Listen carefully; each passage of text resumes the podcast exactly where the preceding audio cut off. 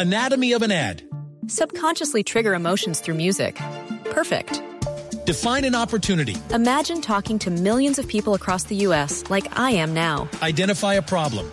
Creating an audio ad is time consuming. Offer a solution. Utilize cutting edge AI. Imagine creating all that in under 30 seconds. Well, we did to create this ad. To learn more about AI in the audio industry, download the white paper from audiostack.ai. Esta noche nuestro invitado es Luis Alberto Moreno. Más temprano hablamos con él, el saliente director del Banco Interamericano de Desarrollo que estuvo al frente desde el primero de octubre de 2005 y hasta el 30 de septiembre de este año. Más temprano Vanessa de la Torre habló con él. Aquí nuestra charla. Doctor Luis Alberto, me encanta saludarlo. Bienvenido a Mesa Blue.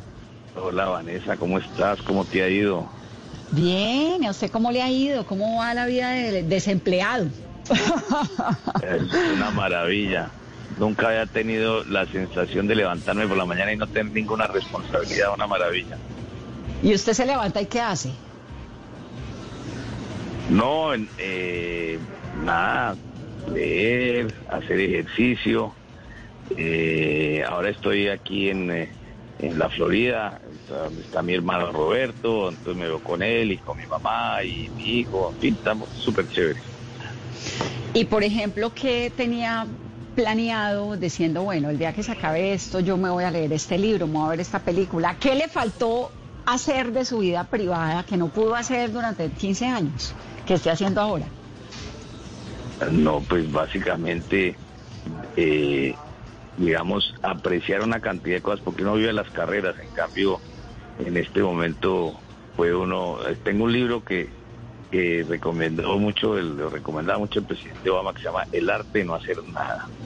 Eh, tengo biografías, cosas así para leer.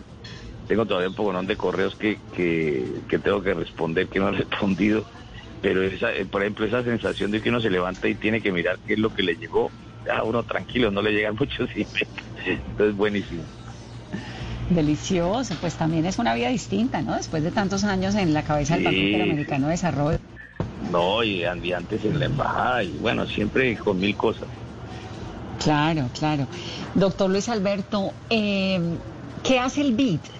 Hay un montón de colombianos, yo lo sé y usted también, pero yo vivo en Washington tantos años y uno sabe lo que hace el Banco Interamericano de Desarrollo y por qué es tan importante. Pero ¿qué es lo que hace para que la gente entienda por qué es importante lo que ocurre allí? A ver, el BID hace dos tipos de cosas. Lo primero es, eh, es como la principal fuente de financiamiento de los países de la región. Hace créditos a muy largo plazo y a costos muy, muy bajos para los países. No hay ningún país que pueda salir al mercado y, en- y endeudarse a precios o a costos, por ejemplo, superiores a, a lo que pueden eh, conseguir con el BID, de tal manera que es, digamos, una tasa de interés muy competitiva. Pero más importante que eso, de la mano, eh, esto es, esto es dinero inteligente en el siguiente sentido, es que viene acompañado de que cualquier proyecto que financie el BID tiene asociado a él eh, algún tipo de reforma o algún proyecto específico que tiene las mejores prácticas del mundo, producto del enorme conocimiento que genera el banco, teniendo los mejores expertos en una multiplicidad de áreas y poniendo todo ese conocimiento al servicio de los países para tener eh, de la mano con ese crédito que se tenga o, esa reforma que se esté haciendo eh, la mejor información posible para hacer la mejor política pública posible. Eso no quiere decir que siempre eh, tengan éxito, porque pues obviamente muchas veces la aplicación de esto pasa por miles de retos en los países, pero eso es principalmente lo que hace el banco.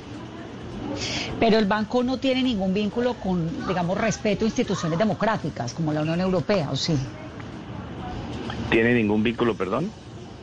con, digamos, con el, el compromiso de los países de mantener eh, instituciones democráticas para poder acceder a los, a los préstamos del BID. No tiene nada que ver con, el, con el, el- la democracia de las regiones. No, digamos que sí establece un conjunto de condiciones, pero son condiciones eh, de la, básicamente asociadas a los proyectos. Entonces, eh, si se está haciendo, vamos a decir, una, una planta de purificación de agua, establece un conjunto de, de medidas y que se tienen que cumplir para desarrollar ese proyecto y si no se cumplen, vamos a decir, una licencia ambiental, eh, un proceso de compras transparente, eh, unos diseños asociados al proyecto que se tienen que cumplir. Ese tipo de cosas son las condiciones que se ponen alrededor de un proyecto. En ese sentido, Venezuela, por ejemplo, que usted ha sido siempre tan cercano a Venezuela, terminó siendo una gran frustración no haber podido uno ayudar desde el BID para la consolidación de la democracia ya o, ver desde afuera como testigo ese quiebre de la democracia tan duro que hay en Venezuela? No, sin duda. Obviamente, lo primero es que nosotros, hoy por hoy, el BID no puede prestarle a Venezuela, fundamentalmente porque Venezuela dejó de pagarle al banco hace ya casi dos años. Entonces, eh, hay una cláusula que establece que en el momento que un país deja de pagar, se corta totalmente la relación con ese país. Dicho eso, pues nos preocupamos mucho de los eh, migrantes venezolanos, de acompañar a los países receptores eh, o de destino, en este caso Colombia o Perú o, Ecuador, y sobre todo las ciudades en esos países que tienen déficits, por ejemplo, bien de vivienda, déficits asociados a eh, faltas de aulas escolares o centros de salud o, o camas de hospital, lo que fuere. Eh, eso es básicamente sea, es una línea de crédito bastante concesional que permite que las ciudades hagan ese tipo de inversiones para acomodar un mayor número de migrantes venezolanos. Frustración total, creo que no solo la mía, la de todo el mundo de ver que Venezuela sigue en una situación tan precaria, que todos los días se deteriora, que cada día leemos, como vemos ahora, de las posibilidades de eh, que se puedan presentar, digamos, de hambrunas en, Venezuela por falta de suministros de alimentos, en fin. Todo eso es, es eh, muy triste. E independientemente de eso, en el banco sí hemos venido trabajando durante meses, ya más de un año, eh, en prepararnos el día que se pueda hacer algo, qué tipos de cosas tendría que hacerse y cómo, digamos, hacer la secuencia de esas intervenciones.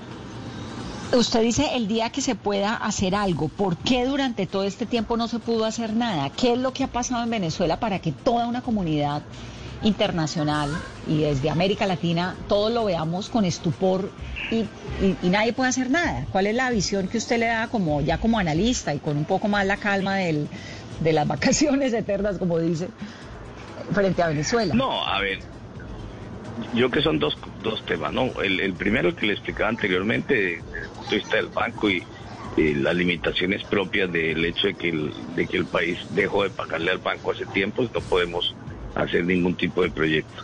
Eh, pero de otra parte, pues claramente hasta el momento, eh, todo este bloqueo internacional, toda esta, eh, digamos, presión, hasta el momento pues no ha producido el cambio que todos esperamos desde de, naturaleza política. Sé que hay enormes esfuerzos permanentemente, como recientemente se vio por parte de la Unión Europea, pero tampoco han tenido éxito, de tal manera que lo que hay que seguir es eh, manteniendo un nivel de presión para que pueda producirse el cambio político que tanto necesita Venezuela.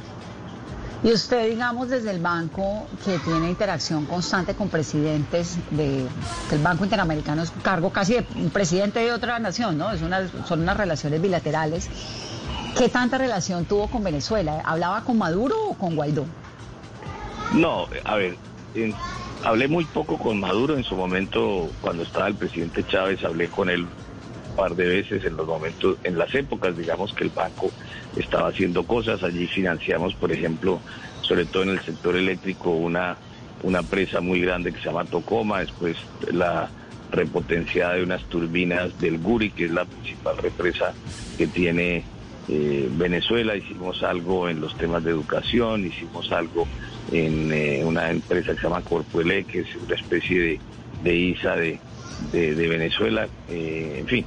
Y eso fue hace algo más de 10 años. En su momento eso nos permitió la interlocución con el, con el gobierno, pero eran también épocas en que Venezuela estaba nadando en, en, en, dólares petróleo. De, de, los buenos precios del petróleo, entonces no era que necesitaran mucho del banco en ese momento. Eh, Y, efectivamente sí tuve interlocución, mucho menos con el presidente Maduro, más con el presidente Chávez y, y más recientemente, después de que los accionistas del banco reconocieron al gobierno del presidente Guaidó, sí tuve muchas conversaciones con el presidente Guaidó. ¿Y un poco de frustración frente al tema de Guaidó? ¿O cómo lo maneja emocionalmente?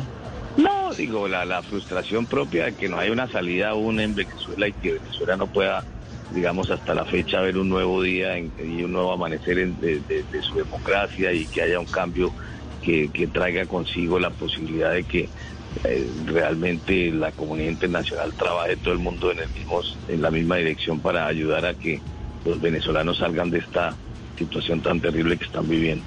Sí, que usted cree que hubo cierta permisividad como consecuencia obviamente de los petrodólares que en un momento manejó Venezuela de la comunidad internacional a ese crecimiento de Chávez y luego la consolidación de Maduro.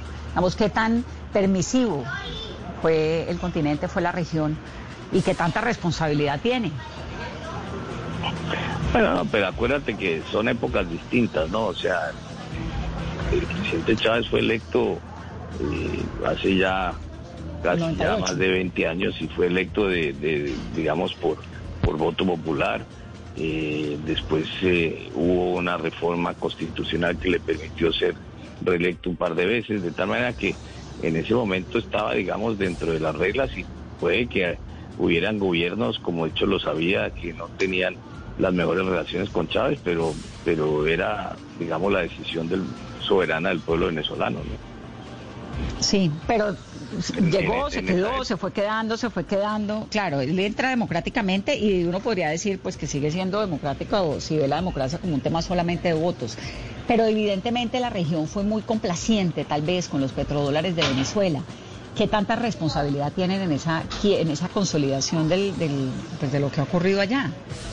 ¿O usted cree que no, que simplemente fue eh, eh, entenderlo, digamos, en los ires y venires de la democracia? No, indiscutiblemente eh, el, presidente Chávez en su momento y, sobre todo en la época en que tenía todo ese boom petrolero usó ese dinero para hacer política exterior eh, de forma abierta y lo hizo en varios países y, eso le permitió, digamos, comprar eh, alianzas políticas, ¿no? Sí, que fueron las que finalmente pues estamos viendo cómo se cómo se, quedó allí. ¿Está escribiendo un libro sobre América Latina? Sí, estoy empezando. ¿Cómo se llama? Tengo ahí como varias... No, no sé todavía. Tengo ahí como varias notas y espero tenerlo para el año entrante. ¿Y de qué es el libro? Cuéntame un poquito más. No, es un poco como la experiencia que yo he tenido y como una mirada hacia adelante sobre todo, porque, digamos, siempre a mí me frustra mucho que en América Latina tenemos la, la tentación de siempre discutir lo que pasó y no pensar eh, especialmente en el futuro y creo que esta época post-COVID nos obliga muchísimo a pensar en el futuro.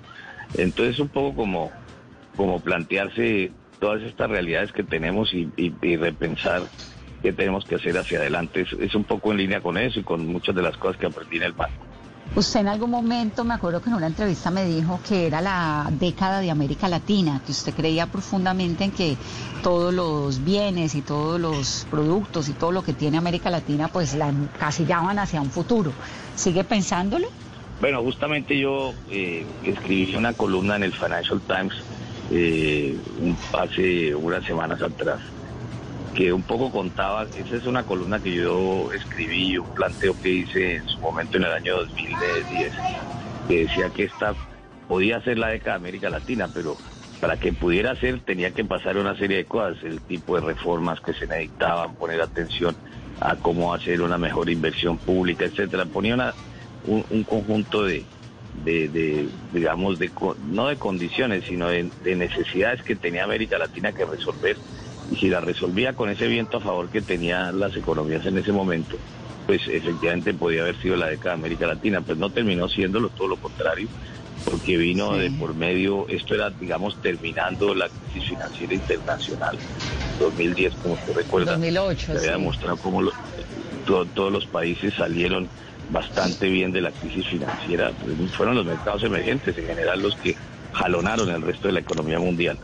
Y entonces decía, ve, aquí no fue, pero digamos la otra pregunta que me hacía es, bueno, pero tampoco puede ser que terminemos con otra década perdida o década y media perdida como resultado del COVID y qué tendremos que hacer y el tipo de cosas que, nos van a tocar eh, plantearnos como, como países y las reformas que tocará hacer y lo cuidadoso que vamos a tener que hacer con la inversión, etcétera. E, ese era un poco la, lo que decía esa columna del, del Financial Times. Y entonces ya no fue la década de América Latina, porque evidentemente pues ya pasó la década. ¿Por qué no fue? ¿Qué pasó? ¿Qué falló?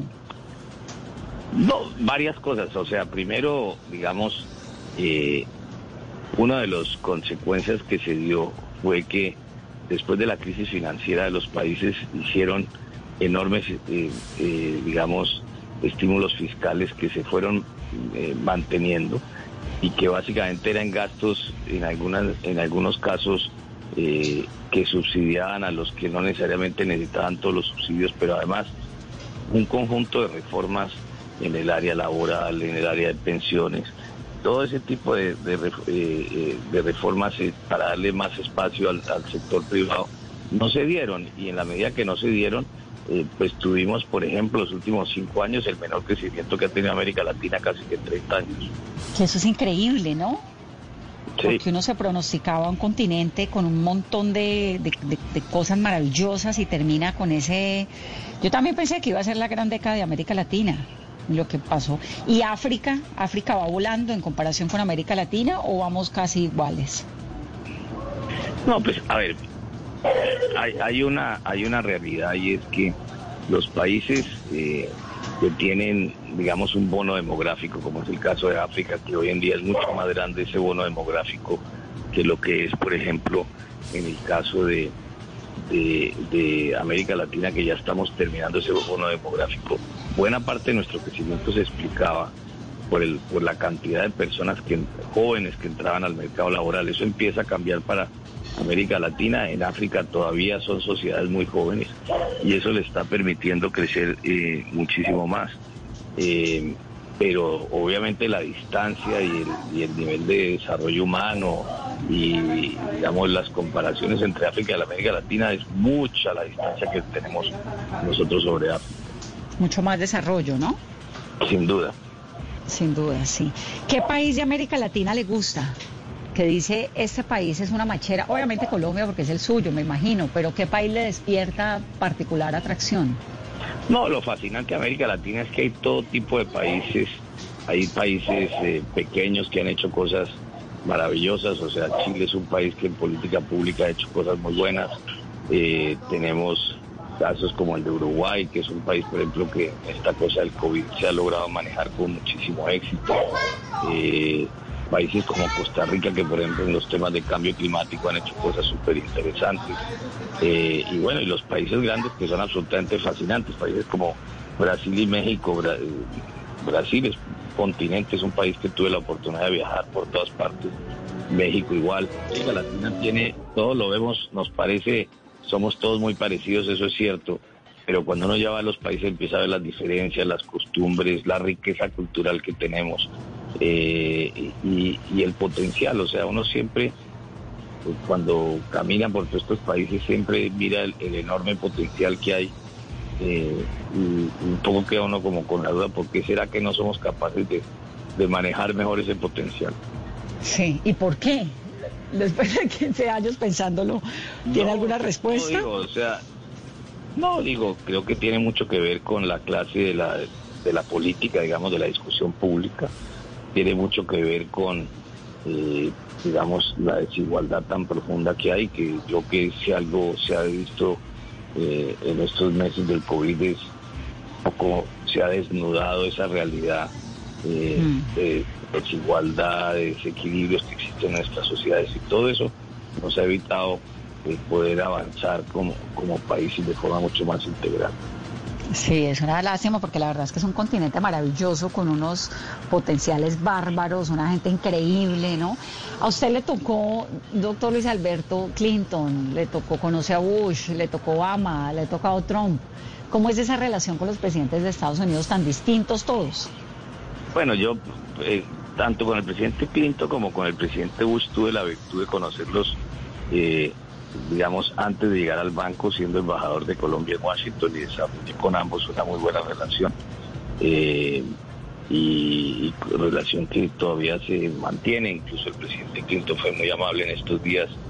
Antes de salir del banco, me hizo una en su biblioteca, como todo el mundo haciendo Zooms y cosas virtuales, y una cosa muy linda, hablando de lo que ha sido nuestra relación, lo que se ha hecho en el banco, lo que hemos trabajado no solamente en Colombia, sino en Haití, en fin.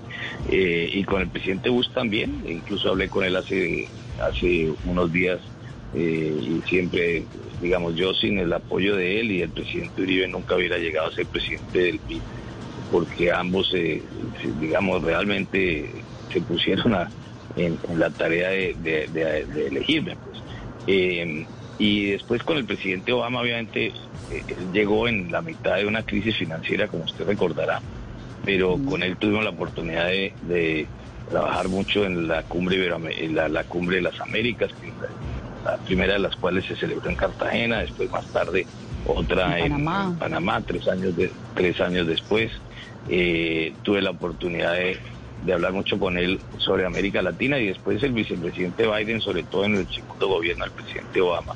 Trabajamos muy de cerca porque el, presidente Obama le, encargó básicamente todo lo de América Latina al, al vicepresidente Biden, entonces trabajamos mucho, por ejemplo, temas como el del Triángulo Norte, que son eh, Guatemala, Honduras y El Salvador, y todos los problemas de, migración que estos países han tenido de migración hacia los Estados Unidos. ¿Por qué allá los expresidentes pueden ser amigos y aquí no? ¿Por qué allá uno ve la foto con Clinton, Bush, Obama, si toca, todos tan distintos, pero se paran en la foto? Bueno, yo creo que hay como una tradición, primero de que dejan de participar en política auténticamente se jubilan. Eh, lo segundo es que hay un enorme respeto por quien ocupa eh, la presidencia de los Estados Unidos, independientemente de que tengan opiniones diferentes, como hemos visto. Eh, y eso es parte, digamos, de la madurez democrática que tiene un país como los Estados Unidos. ¿Usted va a dejar de participar en política? Pues yo voy a, a seguir eh, ayudando a Colombia desde distintos lados, pero no haciendo política ni, estando en lo público, digamos. ¿Cómo, ¿Cómo va a ayudar a Colombia si no es en la política?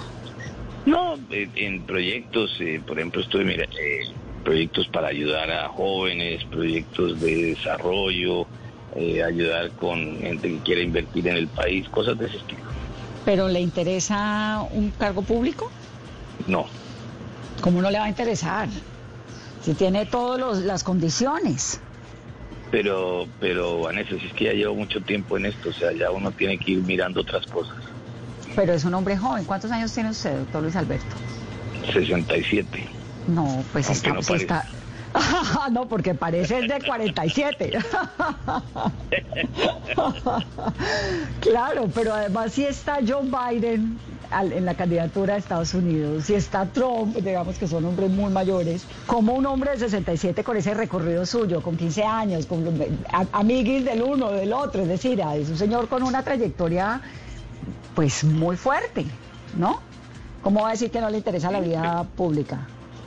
Pues eh, en, esta fase de mi vida no, o sea, yo creo que eh, tengo muy claro que quiero hacer otro tipo de cosas, quiero hacer cosas de filantropía, que son todas maneras de ayudar sin tener que estar en la política. ¿Pero lo descarta por el momento o lo descarta para siempre? ¿Usted cree que siempre, para siempre todo es demasiado tiempo? No, lo descarto porque tengo un enorme interés y, pasión por hacer cosas nuevas. Entonces no hay Luis Alberto Moreno para el próximo, la próxima contienda presidencial por lo menos. No. ¿Seguro? Seguro.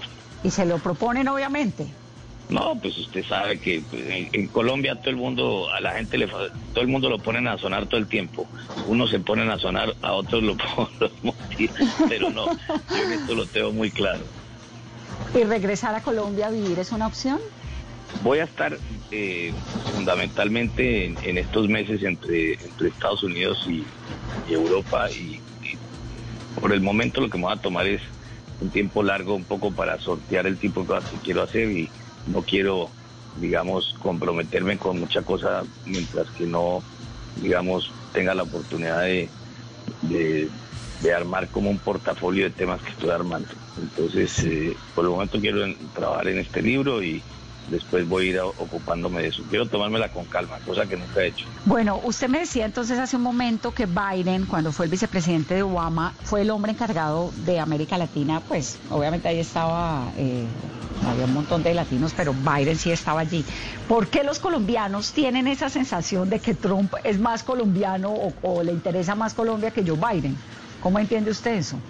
Mire, la verdad yo no tengo opinión sobre eso. Los colombianos siempre tienen todo tipo de opiniones y todas respetables. Yo no, no, yo le puedo contar lo que hicimos y trabajamos en, varios frentes desde el banco y, su interés por América Latina y su conocimiento. ¿Qué hizo con Biden para Colombia, por ejemplo? Bueno, estuve, mirando todo el tema que armamos un, fondo eh, que se llama Colombia Sostenible eh, es el fondo más grande que se creó para eh, recoger dinero de, algunos de los países donantes socios del BID, como es el caso de Noruega, de Suecia, de Alemania, para básicamente eh, hacer proyectos, sobre todo en, las zonas del sur de Colombia, donde son proyectos de desarrollo sostenible que tienen como propósito, además de, de generar eh, digamos, empleo en esas zonas, es también de, proyectos de conservación. Entonces, ese fue el tipo de, eh, ese era un, proyecto muy grande y, ahí eh, obviamente participamos. y fui con él un par de veces a Colombia que me invitó que lo acompañara.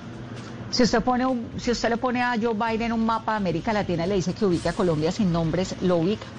No, pero por supuesto, mire, cuando hicimos el Plan Colombia, usted recuerda cuando vino el presidente Clinton a, a Cartagena, eh, en ese momento lo acompañó el, vice, entonces senador Biden y igualmente él estuvo muy, muy metido en toda la discusión del Plan Colombia y estuvo en Colombia un par de veces, incluso antes de ir con el presidente Clinton a, Colombia. ¿Y si usted le pone el mismo mapa a Trump, ubica Colombia?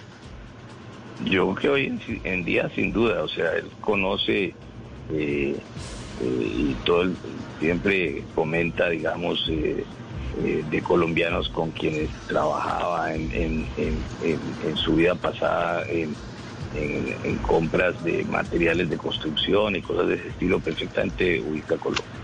Bueno, doctor Luis Alberto, esto de, de, un estadounidense a la cabeza del Banco Interamericano de Desarrollo, yo sé que me va a decir que eso tampoco, de eso tampoco me va a hablar como del tema político gringo, pero ¿le parece, no le llama la atención un poco, no es un poco como decepcionante que después de haber estado a la cabeza de un organismo multilateral latinoamericano, usted 15 años, le entregue esa batuta a un estadounidense? ¿Eso no es como romper una tradición de una manera muy abrupta? Mira, sobre eso la, la verdad es que no se puede discutir mucho sobre eso porque es una decisión de los accionistas. O sea, yo creo que los accionistas del banco decidieron eh, por esa alternativa y pues es respetable. Eh, y, sobre, y eso ya es eh, un hecho de tal manera que yo sobre eso no, no voy a comentarle más que eso. ¿Los accionistas son Brasil que pesa más que los demás o qué? No, son 48 países, de los cuales 30 de ellos apoyaron a, al nuevo presidente del banco. Y en términos de, de digamos, obviamente Brasil y Argentina son los accionistas de la región que tienen mayor, eh, mayores número de acciones, en torno a un 11,5% cada uno, después sigue México que tiene como 7%, y países como Colombia y Chile y otros tienen el 3%. Y después va bajando según que las acciones del banco, que es muy interesante, se, se, eh, se determinaron hace ya más de 62 años de acuerdo a los tamaños de las economías de ese entonces. Y en esa época eh, prácticamente era del mismo tamaño la economía argentina como la brasileña. Y por claro, era G8, ¿no? Sí, pues digamos, eh, Argentina era un país eh, hace 62 años muy, muy poderoso económicamente respecto del resto de América Latina. Claro. Doctor Moreno, ¿y qué tan cercano es al presidente Duque hoy en día? Porque usted trabajó con él, pues lo tuvo ahí en el banco. ¿Y ahora qué tan cercanos son? ¿Qué tan amigos son? Bueno, yo, eh, como todos los colombianos, eh, eh, respeto mucho el fuero del presidente y, he trabajado, como usted dice, con él siendo yo presidente del BID y él eh, estuvo no solamente como director alterno, sino también lo nombré en una posición que él eh, trabajó allá en todo el área cultural y, de, y donde desarrolló toda esta idea de la economía naranja. Sí, pero son amigos. Pues yo, yo eh, básicamente lo, lo respeto como presidente de todos los colombianos. O sea, no son amigos, porque de Bill Clinton evidentemente es amigo y de Biden también. Aquí yo leyéndole entre líneas. Es que usted es un señor muy diplomático, muy prudente, pero yo no. Entonces, amigos, no. ¿Qué más preguntas tiene Vanessa? Libro para el año entrante, me gusta. ¿Y quién le da la mano en la investigación? ¿O, cómo, o, que, o está simplemente usted con sus reflexiones y con todo eso que tiene en la cabeza, que es muchísimo? No, aquí estoy, estoy trabajando el, el libro con, con un gran periodista que se llama Brian Winter y estamos trabajándolo juntos. Bueno, pues entonces yo lo voy a esperar aquí en este programa el año entrante que tenga su libro para poder hablar con usted, para poderlo ver. A mí me da mucho gusto escucharlo, siempre es una clase grande de, relaciones diplomáticas latinoamericanas y me alegra que esté tranquilo, que esté aprovechando el arte de no hacer nada, aunque dudo que no esté haciendo nada. por el momento sí, Vanessa, no, no, sé si dentro de dos meses, pero por el momento estoy feliz sin hacer nada. No, usted es muy hiperactivo. Yo lo veo ya en dos meses, no sé, no sé en qué lo veo, no he podido encontrarle en qué es que lo voy a ver, pero, pero estoy segura de eso. Bueno, Vanessa, muchas gracias. Un abrazo, me encanta oírlo y, y, y gracias por esta entrevista, un abrazo. Encantado, lo mismo, chao. Chao, chao. Bueno, Caro, ahí tiene usted. El señor manejó durante 15 años el Banco Interamericano de Desarrollo. Un tipo de una astucia y de una inteligencia bárbaras y una capacidad de moverse de un lado al otro en la diplomacia, en el poder, evidentemente amigo del uno y del otro. Bárbaro, Luis Alberto Moreno. No, si está segura que no se vaya a meter en el servicio público, es que no, no, no hay cómo, ¿no? Es imposible, Vanessa, porque está en el sonajero presidencial. Él dice que no y que no y lo reitera y está súper convencido. Lo que no sabemos es qué va a pasar finalizando este año o en un año cuando ya estén los candidatos presidenciales. Ahora, sorpresivo, Vanessa, eh, que él respeta el fuero del presidente, pero que tengan una amistad en este momento, lo ah, no, deja entre dudas. Mayo. Ah, no, casi no. de mayo. Nada. Es imposible de no, creer. Eso no hay nada, ahí no hay nada. ¿O sí? El respeto por el fuero del presidente, nada más. ¿Y cuál es la otra pregunta, Vanessa? es, me quedé, la gente, la gente responde más, los políticos y los diplomáticos del nivel de Luis Alberto Moreno responden mucho con lo que no responden. Hay que ver eso. Cuando no responden, están respondiendo. Con ese silencio dio la respuesta, Vanessa, que todos estábamos esperando es una relación fría, tal vez tenga que ver con el apoyo de Mauricio Claver a la presidencia del Banco Interamericano de Desarrollo. Eso hay que explicárselo a los oyentes. Es un cargo que el Banco Interamericano se hace para eh, la consolidación, el apoyo de las economías latinoamericanas es fundamentalmente latinoamericano. Y Colombia termina apoyando la posición de un estadounidense en la cabeza del BID, como lo hizo el gobierno Bolsonaro en Brasil, y eso tuvo que haber causado algún tipo de rompimiento allí.